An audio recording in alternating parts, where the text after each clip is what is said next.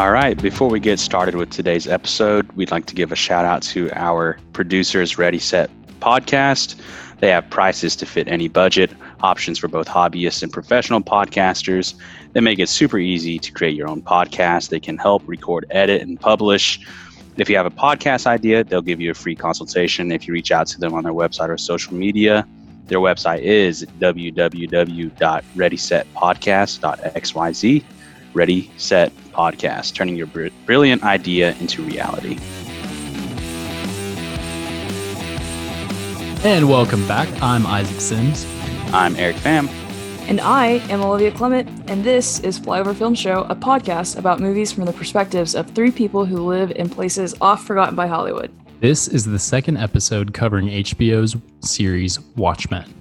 In today's episode, we are going to discuss the theme of racism in the series and explore how the fictional timeline of this show rings true in our society today. So, to start us off, we're going to hit on the opening scene in the very first episode of the series. Uh, it, it's talking about the Tulsa massacre, and so I'm just going to give a brief over, overview of the the Tulsa massacre because a lot of people didn't realize that this was an actual historical event that happened. People felt like it was uh, part of the show, and so this was this really brought the history of the Tulsa massacre to the forefront of of our country.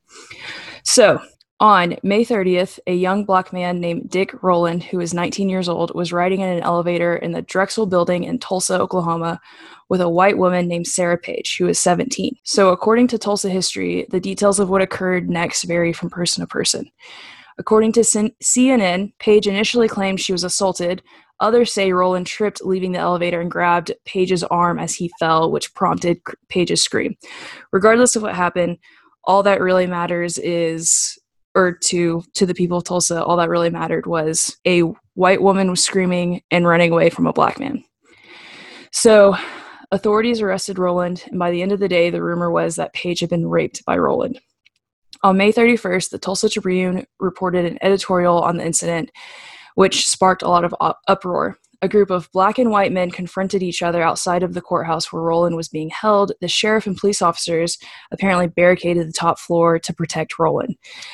The next thing that happens is gunshots ring out and the black men retreat to the Greenwood dis- district. Now, this is important because the Greenwood district is referred to as Black Wall Street. It was a very thriving area in Tulsa that was populated almost entirely by black people, black owned businesses. It it really was an incredible place in in history, but especially in Tulsa because places like that didn't exist, especially at that point in time. Uh, anyway, in the early hours of June 1st, a white mob began looting, burning, and shooting and bombing in Greenwood, in the Greenwood district of Tulsa. It is estimated that 10,000 white people flooded the area, and in a span of just 24 hours, 35 square blocks have been burned and over 1,200 houses have been destroyed. It is believed that as many as 300 people died, and this this terrible day has been referred to as Tulsa's dirty secret. Now, I think it's important that we mentioned this. The show really prompted two big things to happen in Tulsa and then also just the state of Oklahoma. Uh, one is that, and this had been kind of in the works for a while, but one is a geophysical survey, which is a type of archaeological scanning, was performed at three sites in the Tulsa area, and a mass of unmarked graves were found in two of those sites. Now, remember, it's estimated that 300 people were killed during the the massacre, and so a lot of those people didn't get a proper burial or funeral or anything like that, and so they were just kind of buried somewhere in the Tulsa area. So, a mass of unmarked graves have been found in two of these sites, and this has been a decades long effort. Um, but I think that that what Watchmen did really brought that to the forefront and put a greater emphasis and focus on that. The second thing that has happened because of, of Watchmen putting an emphasis on this is that in February of 2020, Oklahoma announced that the events of the massacre are going to be incorporated into the curriculum of all Oklahoma schools. Now, that is a very brief overview of what happened, but it, it just hits on how often incidents like that that happen to minorities, that happen to black people, often get swept under the rug and we don't hear about them in the greater uh, society. We don't hear about that in our education system. So, as someone who is from Oklahoma, who has spent most of my life in Oklahoma, I did not know about this until the show aired. Now, I'm going to turn it back to you guys. Did you guys know anything about the Tulsa Massacre before the show aired? Yeah, it's the the Tulsa Massacre. Uh, I learned nothing about that in school. I had never even heard of it um, until until the show. And when they showed it in the show, I'm like, is this even is this a true story, or did they make this up in the universe of Watchmen? Because it, it sounded so almost so outlandish that how how could this event have happened? And I have no idea that that it did, and it's so close to home. The I I knew a little bit about it, but for me, this especially in the first episode when you we get introduced to Will Reeves and you see um, just this this really disturbing and graphic depiction of violence that and and there's mm-hmm. there's no I don't believe that there's any evidence that um and correct please correct me if I'm wrong that the white individuals that flooded the area and conducted the bombing and killing um, were wearing Klan robes, um, which Watchmen, like a lot of the men, are wearing Klan robes and carrying rifles and that kind of stuff. But n- nonetheless, regardless, mm-hmm. It is a it is a harrowing picture of terrorism and white supremacy and racism. So for me, knowing just a little bit that mm-hmm. it had happened and not doing any research on my own and what and beginning beginning this series and this series is is a reflection of the times that we live in and how Damon Lindelof said um, that he he wanted to create a Watchmen story that was a funhouse trans uh, translation of the times that we're living in and and racism is that. And it's been exacerbated by so many different um, detail or so many different sources and there's so many reasons um, like leadership and politics being among the forefront. Um, but yeah bringing it back to my experience i was i immediately understood what the writers and directors were trying to communicate in this show. And uh and and we'll we'll come back to that time and again in this episode and continuing on. And i feel like you know the reason we decided to do this series is because it is it isn't easy to talk about but it's important. It's it's really really important. And that's why we're uh, that's why we're doing it. Yeah no i think you make a good point. Uh, damon lindelof said that watchmen has to be a funhouse mirror reflection of the times in which we live which is very true and you see that in the the original source material of it being kind of a reflection of the cold war and that era. Um, and i think that the decision to open this series with the tulsa massacre which is often incorrectly referred to as the tulsa race riots um, it it really tells you from the jump okay so this is this is where we're going with this and I think that I personally think that that was necessary. Do you guys, how do you guys feel about that? That it was necessary to to start there mm-hmm. to really set. I think it really sets the the tone of the show. Is that is that fair to say? Yeah, for sure. I mean, just especially considering you, you know, and and this is this is something that happened today or no, yesterday, last evening in Kenosha, Wisconsin. Uh, Jacob Blake was shot seven times in the back by police officers and is paralyzed as of the time of this recording. Before the time of this recording, just several names Breonna Taylor, Taylor Ahmaud Arbery, George Floyd, and more. Watchmen is not responsible for the perspective in shift in culture, but I I believe that it, you know, as a piece of entertainment, it informed the public's, you know, or a small portion of the public's understanding of just what is happening in the world right now, um, or, or, or at least chose to discuss it and talk about it in a popular medium. That's my answer. I don't know if that makes sense. No, yeah, that makes sense. Uh, Eric, what do you think? Yeah, um, starting off the series with that opening scene, and that opening scene was how that that was like 15 20 minutes of the the very first episode and it, Mhm. it really set the tone for everything that was to come after that um, i think we can all agree on like without politics watchmen the watchmen universe isn't what it is and um, picking this this event to open up this this series was uh, a great decision and it really set set the stage for everything that was to happen and the, the story that was told Yeah, I, I agree with you. Uh, I think that's a good point because without politics and trying to have a commentary on societal issues, Watchmen probably wouldn't exist. I think exactly So, the the premise of the show is based on balancing being restored to Black Americans um, because of the sins against them, but white people are often taking it as an offense rather than an evening of the scales. Senator Joe Keene even says, "We're not racist. We're about restoring balance in those times when our country forgets the principles upon which it was founded, because the scales have been tipped." Way too far, and it is extremely difficult to be a white man in America right now. How do you guys feel about that? What is what does that mean to you? What are your thoughts? How did you feel when you heard that? Yeah. So when I heard that quote, um, I'll preface this. I'm I'm on social media. I have my times when I'm on social media quite a bit, and with everything going on in the world uh, world right now, everyone loves to express their opinions. You know, on Facebook and, and Twitter and so on and so forth. And I, I see uh, I see the line that's dropped a lot, um, particularly from people you know in our area. Is like he's like, you have no idea how hard it is to be white in this country right now. And I'm just like, when I hear that or when I heard the the little excerpt that Joe Keene said in the show, I'm just like that. That's pretty much him talking like the everyman, and um, and all of all of today's events on social media.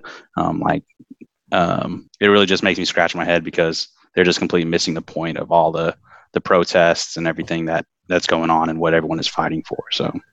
Um, that's that's what I kind of think of when I hear that quote from the from the TV show. Um, today I was walking from my office to a uh, a downtown mechanic to pick up my car and come home, and there was there's a group there's a group here in Conway that is you know you know born out of um, Black Lives Matter, not not like a Black Lives Matter chapter or anything like that, but they are calling for defunding the police they've had meetings with our mayor and they did not make it onto the city council agenda for this month. And so they're outside protesting. My understanding at the time was that they were protesting Jacob Blake. And I'm walking down the street on the sidewalk, or I'm walking down the sidewalk. That was an awesome oxymoron statement.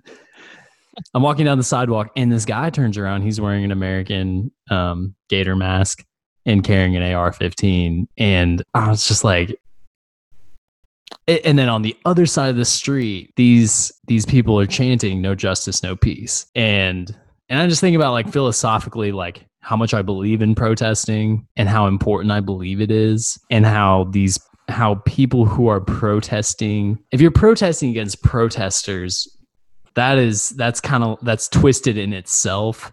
But then also if you're protesting with weapons of war in your hands that's uh e- almost equally as dark if not more dark. Um and so i just i just think about you know and it, and it's it i'm speaking from my perspective as a white man and so i'm no better than senator joe keene other than the fact that I acknowledge my privilege.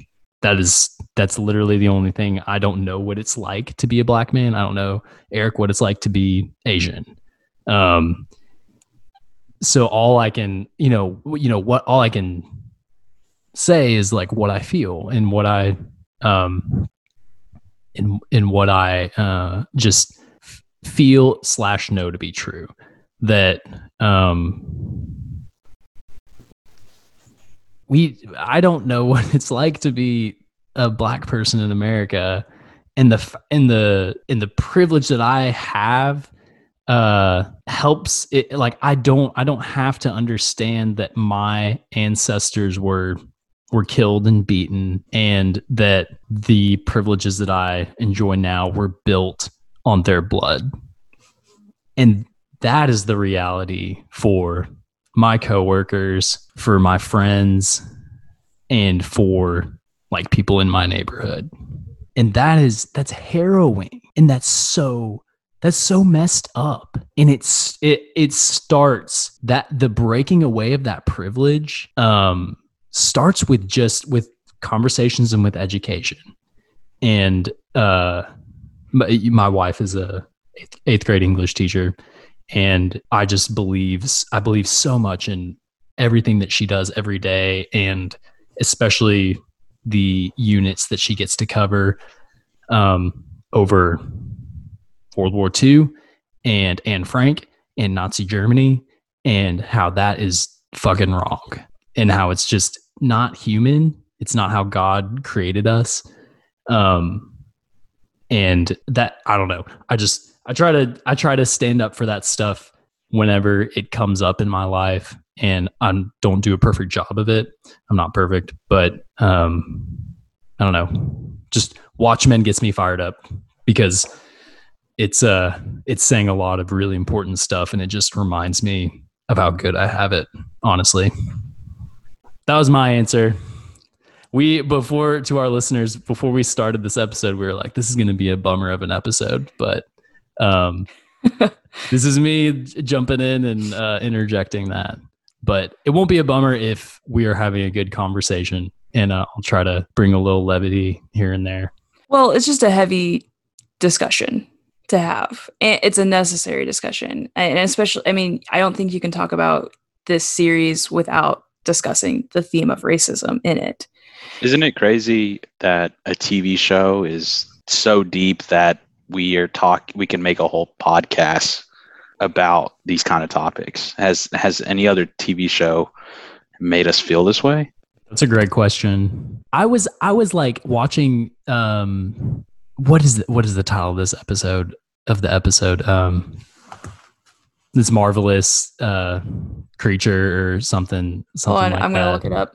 Olivia will look it up. But even like I, I've been trying to pay attention to technical filmmaking recently. I listened to a podcast about Akira Kurosawa today. Um, and yeah, yeah, dude. Like I've, I've, the only movie of his I've seen is Throne of Blood, but I'm going to try to watch through every single one of his movies. But, you know, these, these podcasters we're talking about, the Cinephiles, free shout out. Love the Cinephiles. They're so good they're talking about how you know good filmmaking is you dig into the why like why is a person doing this but great filmmaking is when you capture the how of a character after like some kind of life altering event either something good or something bad most of the time it's something bad because that's interesting in cinema how are you going to act now that you have found your reason to live or like how are you going to act now that every everything has been stripped away um and I, that came to mind immediately when I was watching this episode. Uh, Olivia, what's the title? It is called This Extraordinary Being. That's what it's, it's called. It is uh, episode six of yes. Watchmen. When Will Reeves has almost been hung and you the camera is inside the mask and the lights start to go down and he is that close to death and we get to experience the intergenerational trauma, which I think we're going to discuss a little bit in this episode. Um, that uh, that Regina King's character is experiencing through the eyes of her grandfather, and then her grandfather goes and saves a couple people instead of walking away and being a coward and survive and just you know becoming a shell of a person and retreating into a survivalist mentality, which a lot of people would have done it's just a really powerful thing to think about and to see on screen. Well, and I think that that the character of Will Reeves has a lot of resiliency, which is something that we we talk about in in psychology is, you know, does someone have resiliency? Is someone going to basically get back up after they've been knocked down? And he quite literally does that after he's been um, freed from the the noose around his neck. He gets back up and then he he goes into this kind of super almost like a superhero role and saves this couple. And the couple didn't know he was a black man.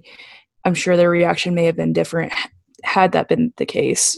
But you know, he goes back into it, and in order to kind of protect himself, his wife says, "You're going to have to paint your uh, the outside of your eyes to make them think you're a white man saving them." Um. So yeah. So anyway, but yeah, I think that that it's important for us to acknowledge that none of us are are black. We don't know what it's like to be black in America. Um. And I was gonna I was gonna go back to Eric's question. Um, outside er, his question about you know TV and popular entertainment being this compelling and and striking as a literal ref- reflection of our times. Mhm. I really I really don't think there is anything else. Nothing else that comes to mind. Um, I, I Yeah. think Watchmen will go down as kind of this this landmark event in TV. Well, and also it's correct me if I'm wrong. It's also one of the very few miniseries shows, anything like that, that doesn't it hits on racism, but like the main character is overcoming all these things. She's not necessarily she's not a slave trying to get freed. It's not the civil rights era where black people are constantly being put down. Now there's a lot of racism in it, obviously, but it's not it's not the same story we see that is supposed to be you know it's not like and this isn't a knock on the movie selma but it's not like selma it's not like uh, like um, when they see us. yeah Yeah.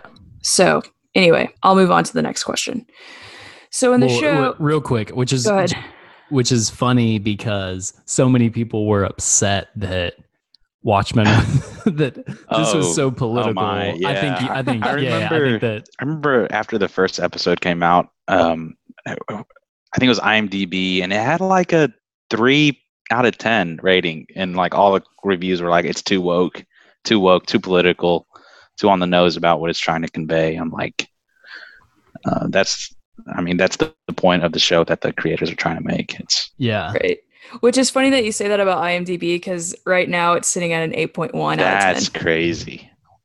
yeah Justice and has most of the shows are yeah most of the episodes are rated around the like 8.5 up to like 9 S- uh, i think the only there's a couple episodes i think that are rated at like 7 point something so that brings The libs, the libs all logged on and look, we gotta bump this up to an real eight. quick i think Okay. the uh, the only other show um that kind of makes me feel this way but of course not to the same level as watchmen is is the wire if, if the wire had had came out Mm, you know yeah. during the the social media era it would i think it would have blown up to even more how even more popular than it is today but Still need to watch The Wire. It's a great watch great watch. And there's so many memes in it. Like you see a wire meme on twitter at least every day so you'll get in on the jokes. Oh nice. Nice. all right. Well so in the show robert redford is the president um, and he passes reparations to the descendants of the Tulsa massacre, which are referred to as Redfordations. Uh, so, what do you guys think about reparations? If reparations were to be given, who would it be given to? So, what are your thoughts? I I don't thought- know if there's a right or wrong answer for this. So, I go ahead, thought that the way they portrayed r- reparations in this show was was excellent. In terms of we don't live in a world where reparations exist. Mhm. but if we did it would look it would look exactly like that. You would you would have people who were bitter bitterly against it and you would have people who were accepting and understanding of why they existed. Like uh like Wade's character understands why Mhm. it's important. Um even in the classroom like uh I can't remember the name of their adopted son but the reason that their adopted son got in a fight is because he uh some kid was like did you pay for your did your mom pay for her business with it? Redfordations and it's like it's like a um, cultural taboo. So it, and but but like if you're smart enough you can put yourself into that universe and understand why people would feel that way because there's no world um th- like we don't live in a world where there are no have-nots. Mm. And that's and that's the thing the show doesn't address as much because they're tackling they're tackling um, inequality in in racism and systemic racism, and they can't even and but they're acknowledging there is a wealth gap, and there there are people who are born in poverty and they cannot get themselves out of poverty, and that's just the reality, and and and they can't discuss it more than that because the show's that's not what the show's trying to do, but they paint this very vivid world of inequality um, in light of these these tax breaks that African American families in Tulsa are getting. Yep, I, I agree with Isaac. It's and you too when you say um, that you don't know if there's a, a, right or wrong answer. I would say the same thing. It's definitely be one of those deci- divisive type issues, like all other kind of issues and debate topics we have. Um, but yeah, yeah, I uh, I really don't know if it there's a right or wrong answer because as I was typing that question out uh, the other day, I was thinking about where where do we start, where do we end? Because you know, in American history, we're taught that the colonizers are kind of the heroes, that the white people who came over are the heroes who started this great country and all that. But we destroyed so many different Native American tribes and cultures, and we started there. We start, and then we brought over slavery. Uh, so we put a whole not not just even one civilization, but so many different cultures and civilizations into slavery. Uh, we can go back as recent as World War II and put Japanese Americans into internment camps. I mean, there's there's a lot of there's a lot of blood on on our hands as Americans. So so I just I just don't know where we'd start and what would be enough. Yep. Um, Ta-Nehisi Coates, in when he wrote the an essay for the Atlantic called "The Case for Reparations," toward the end, he has this one paragraph that is really poignant that kind of touches on on that. Olivia, it reads, "What I'm talking about is a national reckoning that would lead to spiritual renewal. Reparations would mean the would mean the end of scarfing hot dogs on the Fourth of July."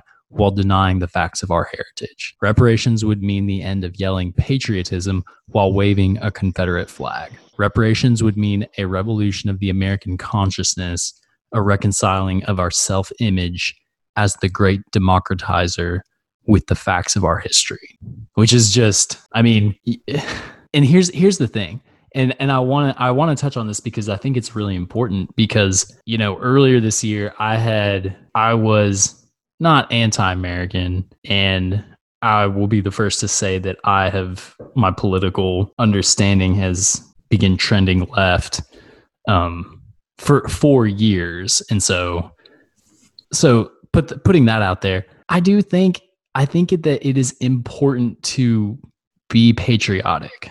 Um, I have uh, one of my coworkers has a podcast here in Conway, and he did an episode on the 4th of July with two vets, one who's black and one who's white. And listening to that made me so kind so embarrassed of the way that I had been so hard on like myself and my country and my fellow man. Um, and not glossing over the fact that we have so much work to do that it's kind of like depressing and overwhelming but I think I think that like we can't really be proud true Americans if we don't do this. Mm-hmm. If we don't reconcile our self-image and admit we did all this bad stuff. Like like we need to teach that stuff in schools. We need to teach that the daughters of the Confederacy spread spread not not false not falsehoods, but they spread like things that are inherently un-American and that it took root in the South. Like we need to teach that. We need to teach that we messed up big time when Andrew Jackson instituted the Trail of Tears. Like we we just we need to teach that and we need to foster this understanding similar to what Germany did with their schools after World War II and had them go to concentration camps and see what they instituted because that's how you heal. And healing is also a big part of this show. So I don't know. Well, and I, Eric, do you have anything to add to that? Um, no, I don't. I think I think everything Isaac said is is pretty on point. Um, I will say and add on that I do agree that what we learn in this in in school and the education that we get is kind of fosters these these thoughts that we have that that sh- that shouldn't be um, the, the the education system definitely needs or the curriculum definitely needs to be overhauled because um, obviously like even just with the Tulsa massacre we I have never even heard of that until a TV show, and there, sure, I'm sure there's for every event like that, there's there's more right that we never heard of. So. Oh yeah, yeah.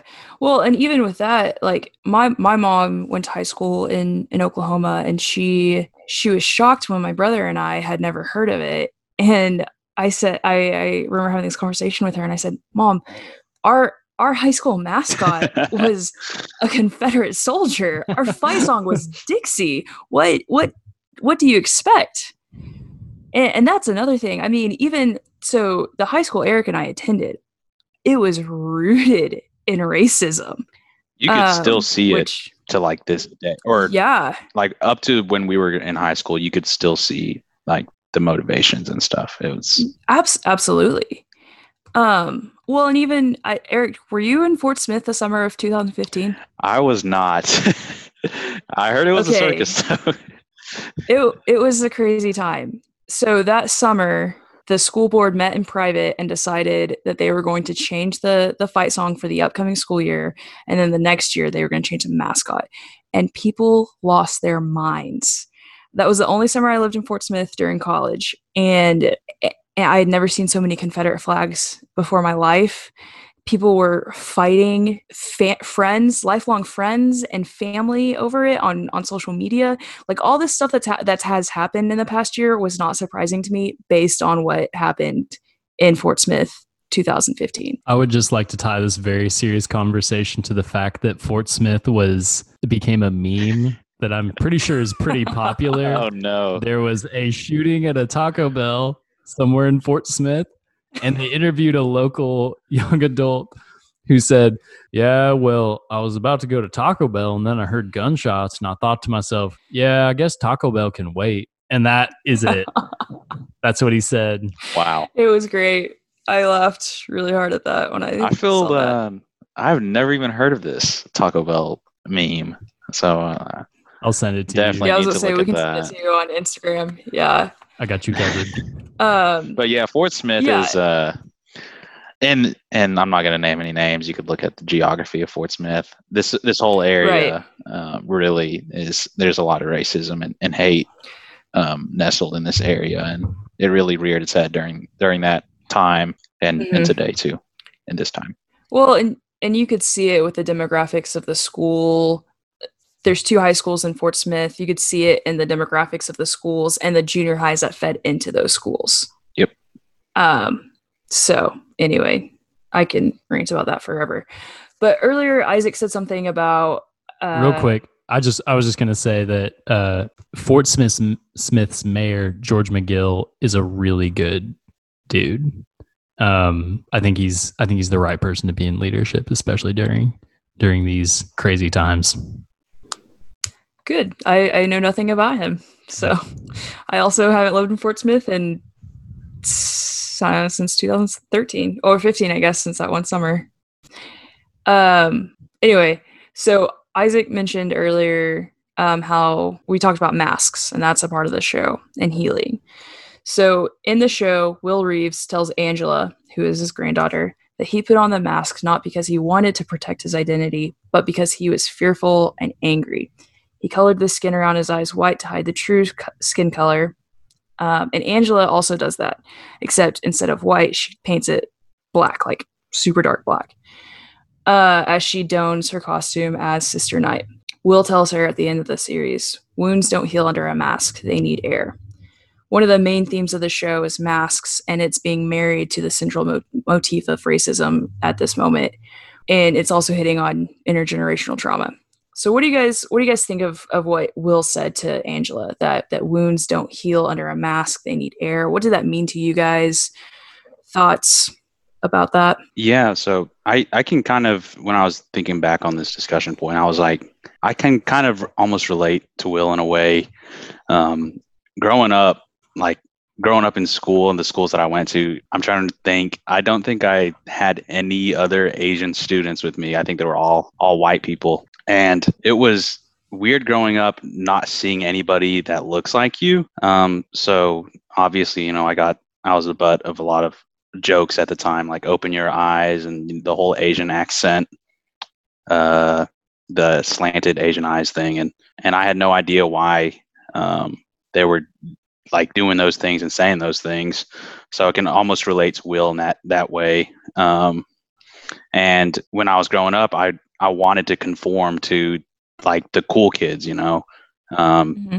Then then after a certain time, uh, I guess in high school, um, I kind of had like a eye opening experience. I'm like, fuck it, like who cares what other people think? Why do I need to fit in with with these people?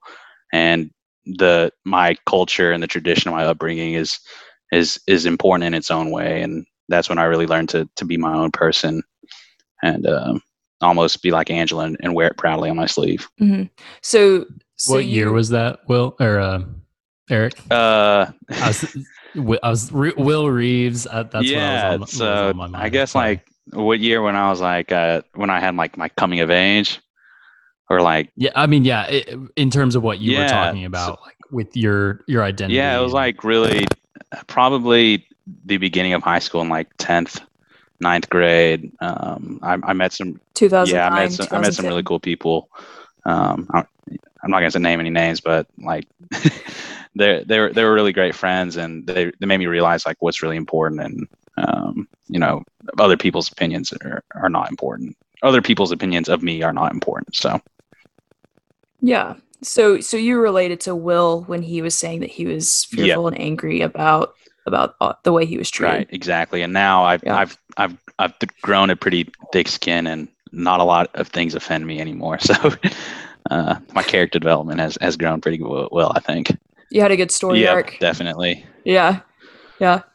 Speaking of speaking of story arcs, did y'all catch the the parallel between Will Reeves and Superman in this extraordinary being? He is so he arrested Fred and then he's on the street the next day and there's a guy reading uh, I think he's a German immigrant reading a Superman comic.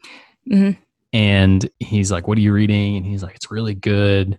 And he's like, "What's happening in it?" And he goes, "Well, he uh, this these parents took their baby, put him in a ship, sent them to Earth right before their planet explodes, and it flashes back to Will Reeves' dad putting him in the cart, like as they're trying to escape Tulsa. And I was like, oh shoot. And, it's and pretty incredible. Yet another yeah, incredible yet another and I hadn't hadn't caught that quite uh and I've seen the show twice, but it was a it was another moment where I realized that Superman has more common with like real black black yeah. and people of color than than white real people. quick really off yeah. topic um, but not really i i started reading i had this thing on my shelf for a while but i started reading doomsday clock it's where watchmen oh. and the dc universe collide and it's a trip because that is pretty much the comics ver- version of the sequel to the original Watchmen. Um, so I definitely recommend it, even though I'm not finished with it yet. But fun read if you like DC characters. Uh, yeah, yeah, I've heard it's good. But going back to the the Superman parallel, there's a point. I don't remember what episode it is, but it's the very beginning of the an episode where you're introduced to this couple and you have no idea who they are or what they're doing, but they're like farmers and they sell eggs and all this stuff. Um, they're the the Clarks is mm. their name. Oh yeah. They yes. There is some sort of weird thing that falls on their land. Lady Trieu gives them a baby. So they they have this baby that's not theirs. And so it's supposed to like parallel Superman in that moment too. Yeah, I forgot um, about that yeah so going back to that um we are talking about masks yes yeah yeah yeah wounds don't heal under a mask they need air I feel I feel like this long silence, and I've I've already spoken a lot um, during this episode, and I don't want to speak so much that um, that that I'm saying I'm saying stuff that I don't have the right to say, if that makes sense. Um, but this is a pretty this is a pretty powerful thing that I do not identify with again because I'm white. I'm a white man. Um, and it's something that I had I literally had to watch Watchmen several times before I understood why because I first saw like the first superhero I saw trying to protect his identity was Spider-Man and it was always like I'm protecting it for myself and but also mainly for the people I love. And this takes that, flips it on its head and says, if someone who could do the right thing wanted to do the right thing, but had to hide their identity because they would be attacked for their identity, what would that look like? And that's Watchmen. Mm. But also, you watch the show and Will is Will is doing the right thing. Like he's choosing to um and this gets into the like a, a completely separate and somewhat under, unrelated because Watchmen doesn't tackle protesting or looting or destroying a private property and you know what's going on in Seattle right now um in in Kenosha Wisconsin. Um but you know he was doing the the right thing and he's protecting his identity because the letter of the law was being followed by um, a corrupt police force, and the spirit of the law was being overlooked. Um, so I'm like, well, he and and I'm I'm siding with Will instead of June, saying mm-hmm. June he has to wear a mask, like he has to. But she sensed the the uh, the pain and the anger that he was suffering every day because of this terrible trauma that he endured um, as a child. So it, it is a it is a tough thing, and I don't I, I don't understand it in terms of I've never lived it, but I understand it from sure. a storytelling perspective. Yeah, and I think that when Will puts on the mask, he he's protecting himself, but he's also robbing himself of expressing how he feels. And in, in a way, we do that every day, not in the same manner of course not to the same extent. Um, but we do that with various versions of ourselves. Um, so okay. So do we have time for one more question or two more questions? I, let's just keep going. Okay. Yeah. So the ending was written to be kind of an airing out of our fear and, and the ending isn't necessarily about forgiveness. It's about consistent healing sort of this emotional insight if if you will how do you guys interpret the ending? What does that mean to you? So, um, I, will just say this. Uh, I thought the this might be controversial, might not be. I, I thought the ending was the ending was kind of corny and uh, it wasn't that great of an ending. Um, but uh, I and to me, I, I really didn't get any. There wasn't that much emotional payoff for me at the end. I, I I, w- I really was trying to look for like some deeper message, and maybe you guys will will tell me that here in a moment of of what uh, everything culminated to. But to me, that was just that that would be my one negative I had to say about the show, if I had to say one. Um, was just the ending was a little weak, um, but that that that was kind of uh, it for me. Um, when when I went back and watched it, uh, I did, and this doesn't even re- relate to the theme of the episode. I think uh, when when I watched the whole series, I I took the series as a, like a super amazing love story between Angela and and John slash Cal. Mm-hmm. And at the yeah. end, in my mind, in in my Watchmen universe, Angela uh, gets the powers, uh, the godlike powers of Doctor Manhattan, and she ends up reviving John, and they live together happily ever after. That's how I see it. I love that. I think that's great. Yeah, I'm, I'm a sucker should, for a uh, love story. So that's great. I think you should call Lindelof up and say, "Hey, I've got a great idea. Let's do this." It's like a rom com with the whole gang. Yeah. That that's how uh you know that's how the the story ends i guess for you because it, it, i mean and i don't i don't mean that like that's your truth man uh, i mean like the story ends and i think the consensus is that he gets his spoilers everyone he gets his powers from the egg because it had been very clearly foreshadowed um, and that she's equipped to do a lot of good with her powers after the events of the show. Um, but then, yeah, yeah, I don't know. The one one thing that I thought was really interesting is saw some parallels between I saw some parallels between June and Will's relationship and Angela and Yeah. Cal's relationship. And we're back in a weird way when you when you look at how strained and difficult we, we don't know that much about Will and June's relationship, other than the fact that Will was the one who found June. He's several years older than her. Mm. He protected her um, after the Tulsa massacre. They're both from Tulsa. They lived together. They were friends in New York. Um, or is it New York that they're living? It's in New York City. Yeah, I just wanted to make sure. Um, but you, but he falls in love with Captain Metropolis. I won't like rehash the whole plot line or anything, but you get the sense that Will's not being true to himself. Um, and he's not, he's not admitting the truth about himself. And that's why he's angry. And that's why June senses that he's angry. And I'm sure June had inklings that he didn't actually love her the way like a husband needs wrong. to love a wife. I'm sure that he did love her because they had this unbreakable bond, bond in a lot of ways.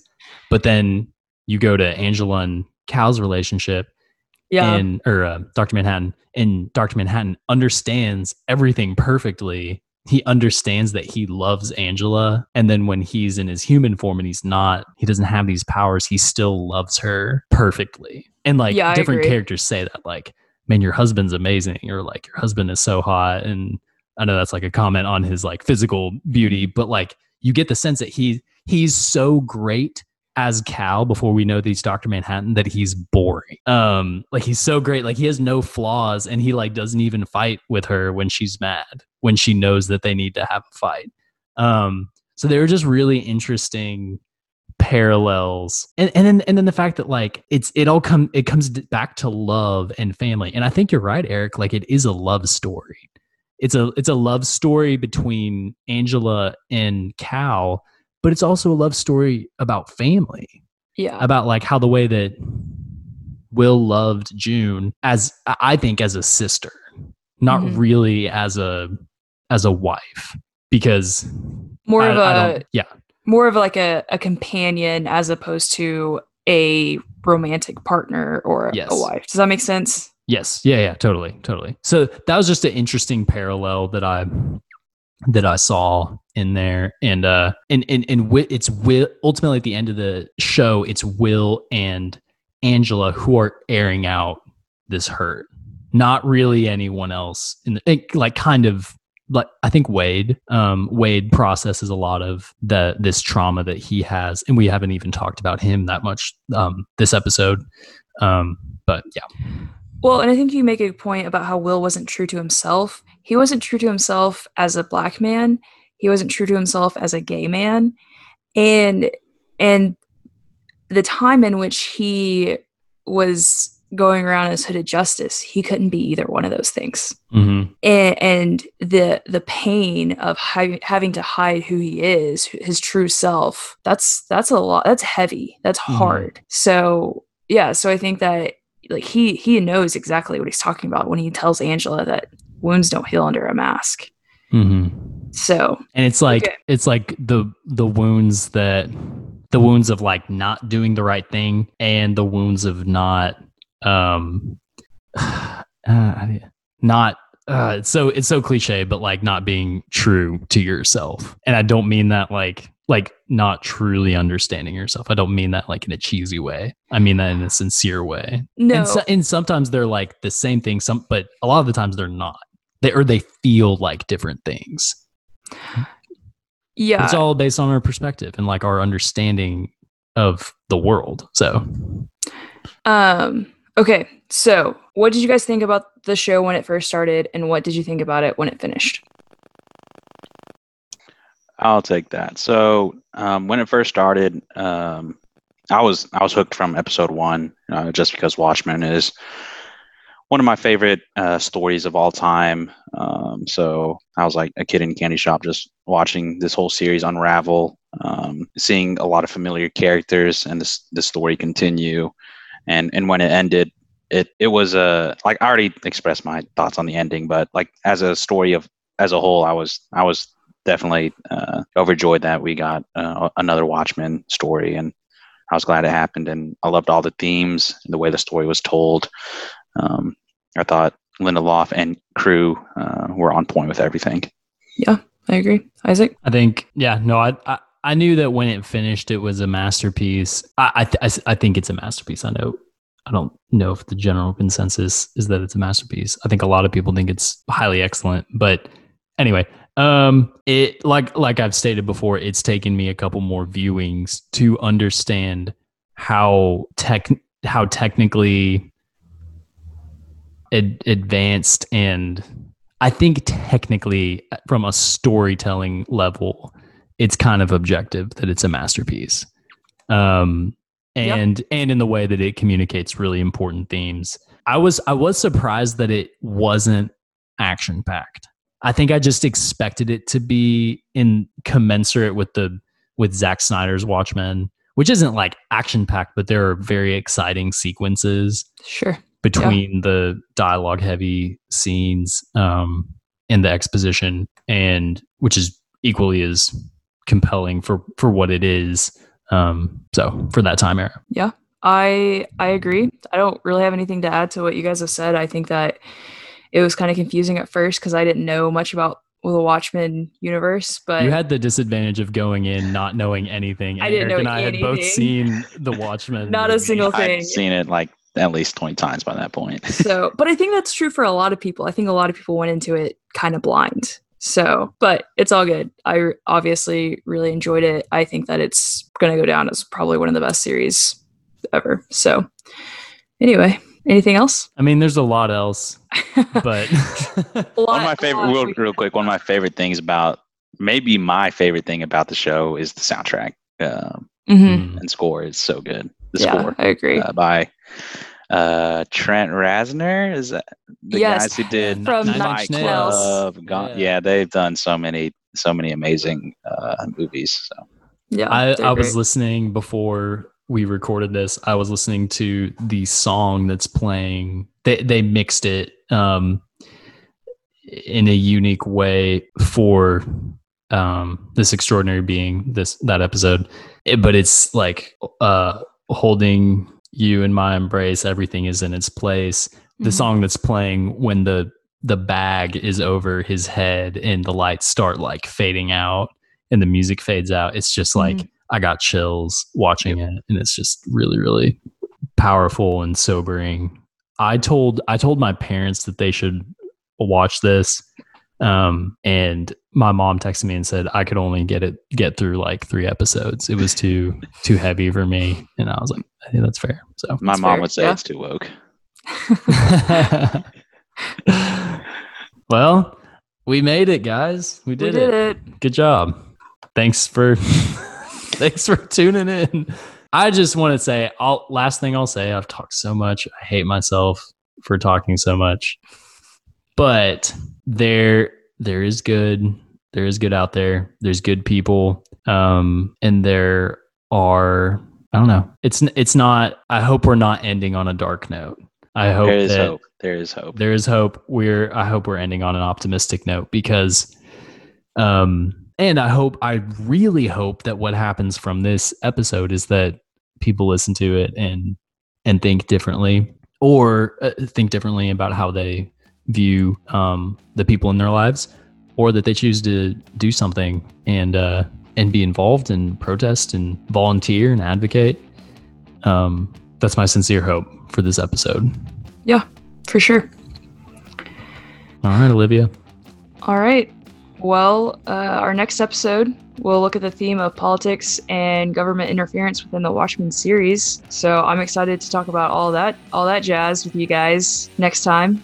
I'm gonna have Uh, a time limit next time. I'll have a stopwatch. You get like five minutes next time. Thanks. episode. Yeah, thanks, dude. Cut them off. All right. TikTok. Well, this is Olivia TikTok. This is Olivia signing off from Oklahoma. This is Eric signing off from Fort Smith, Arkansas. This is Isaac signing off from Conway, Arkansas, Oh my gosh. with all the whores and prostitutes. Talking about ending on a terrible note. all right. Bye, everyone. See ya.